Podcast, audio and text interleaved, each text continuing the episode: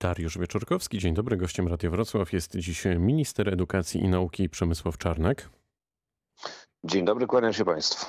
Panie ministrze, czy i kiedy do szkół wrócą uczniowie kolejnych roczników? Jak dziś wygląda sytuacja, mając na uwadze coraz większą liczbę zachorowań na koronawirusa w naszym kraju?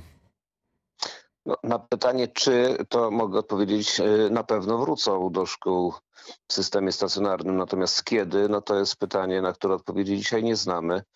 Byliśmy bliżej tej odpowiedzi jeszcze 2-3 tygodnie temu, natomiast to, to, co się wydarzyło w ciągu ostatnich dni, można powiedzieć, czyli ten wzrost zakażeń na koronawirusa, zakażeń koronawirusem, wzrost zachorowań na COVID i sytuację, zwłaszcza w północnych województwach, zwłaszcza w warmińsko-mazurskim, no to dzisiaj sprawia, że bardziej martwimy się o to, czy nie będziemy musieli zamykać szkół dla klas 1-3 w kolejnych innych województwach, nie tylko warmińsko-mazurskim. Więc wszystko zależy od rozwoju pandemii koronawirusa. To, co się dzieje, jest niestety widoczne również w szkołach. Co prawda w, w szkołach w klasach 1-3 nadal 97%, ponad 97% szkół działa w trybie stacjonarnym, a tylko 3% szkół w trybie zdalnym i hybrydowym. No ale frekwencja z kolei na lekcjach nieco się obniża z tego poziomu imponującego blisko 100% do dzisiaj około 90%.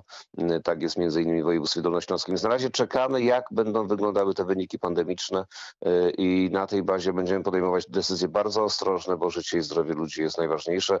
Życie i zdrowie naszych dzieci i rodziców naszych dzieci, dziadków, domowników jest w tym wszystkim najważniejsze i dlatego to zapytam inaczej. decyzje.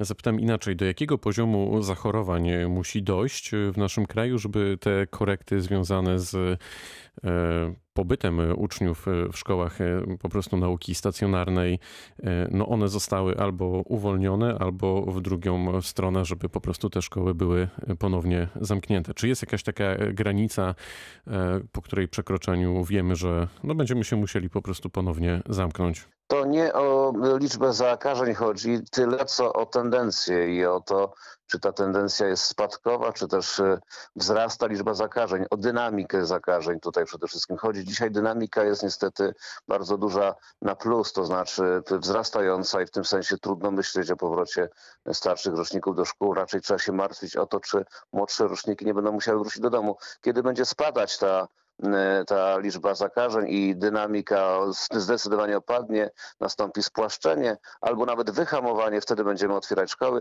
W tym oczywiście pomoże nam również ta decyzja w zdecydowanej większości nauczycieli o poddaniu się szczepieniom. No i myślę, że do 10 marca, jak wszyscy nauczyciele będą zaszczepieni, to też będzie łatwiej podejmować decyzję o powrocie do szkół. Czy w takim razie w tej chwili gdzieś tam z tyłu głowy ma pan ten scenariusz, że ci najmłodsi uczniowie mogą jednak powrócić do nauki zdalnej, czy na tym etapie raczej jest to na tyle bezpieczne, że nie powinniśmy się o to martwić? Musimy się, to, mus, musimy się, o to, martwić. Warmińsko-Mazurskie pokazuje, że musimy się o to martwić, bo Warmińsko-Mazurskie wraca do nauki zdalnej od poniedziałku.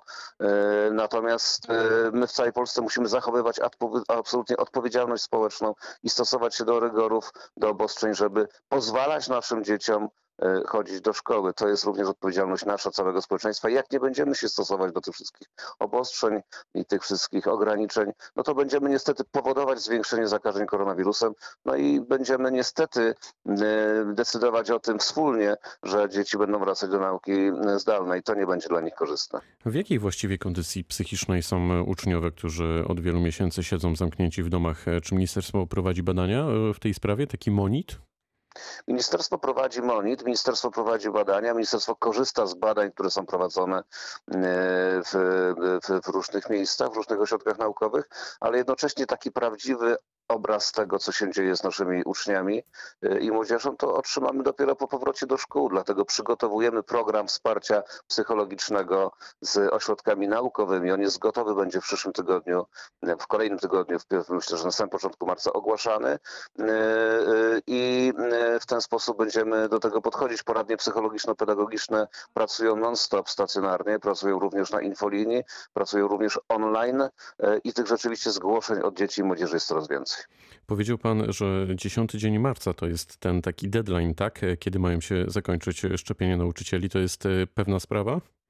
To nie jest pewna sprawa, ale tempo szczepień, jakie dzisiaj obserwujemy, y, każe nam przypuszczać, że do 10 marca rzeczywiście wszyscy nauczyciele y, mogą być zaszczepieni. A czy oprócz nauczycieli na szczepienia niebawem będą mogli liczyć też pracownicy administracyjni?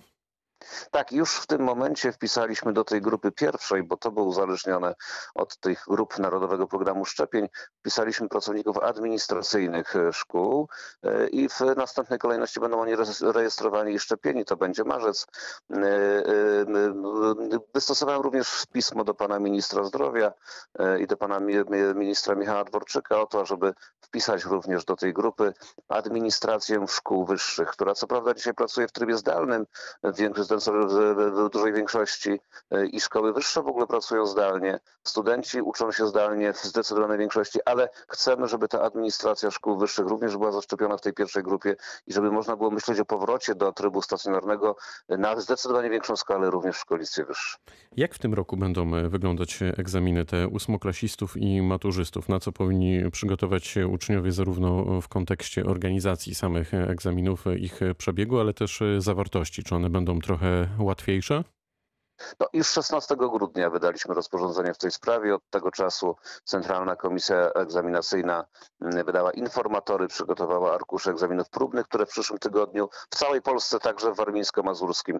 Tutaj potwierdzam te informacje z wieczora po dodatkowych analizach i konsultacjach ze służbami e, Ministerstwa Zdrowia. Z samym panem ministrem podjęliśmy decyzję, że w warmińsko-mazurskim, pomimo tego, że wchodzą większe obostrzenia i wracamy do nauki zdalnej, także w klasach 1-3, to jednak egzaminy próbne, maturalne odbędą się w normalnym trybie, w ścisłym oczywiście mm, e, reżimie sanitarnym, tak jak w całej Polsce. Więc już 16 grudnia to rozporządzenie wydaliśmy e, o ograniczeniu materiału koniecznego do zdania egzaminu maturalnego i ósmoklasisty.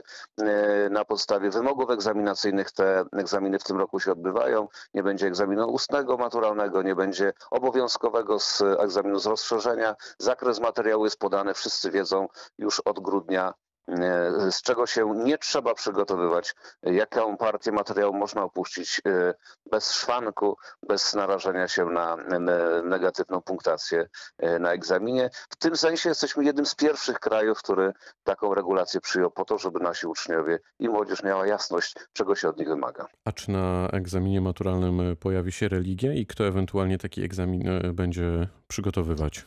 Straszny strach jest, y, że przed tą religią widzę lewica podnosi ten argument, nie wiedzieć dlaczego i nie wiedzieć skąd w ogóle mają takie informacje. Nie toczą się żadne prace w ministerstwie e, dotyczące egzaminu maturalnego z religii. Jeśli będą się toczyć, to będziemy o tym informować. Nie toczą się dziś żadne prace dotyczące egzaminu maturalnego z religii.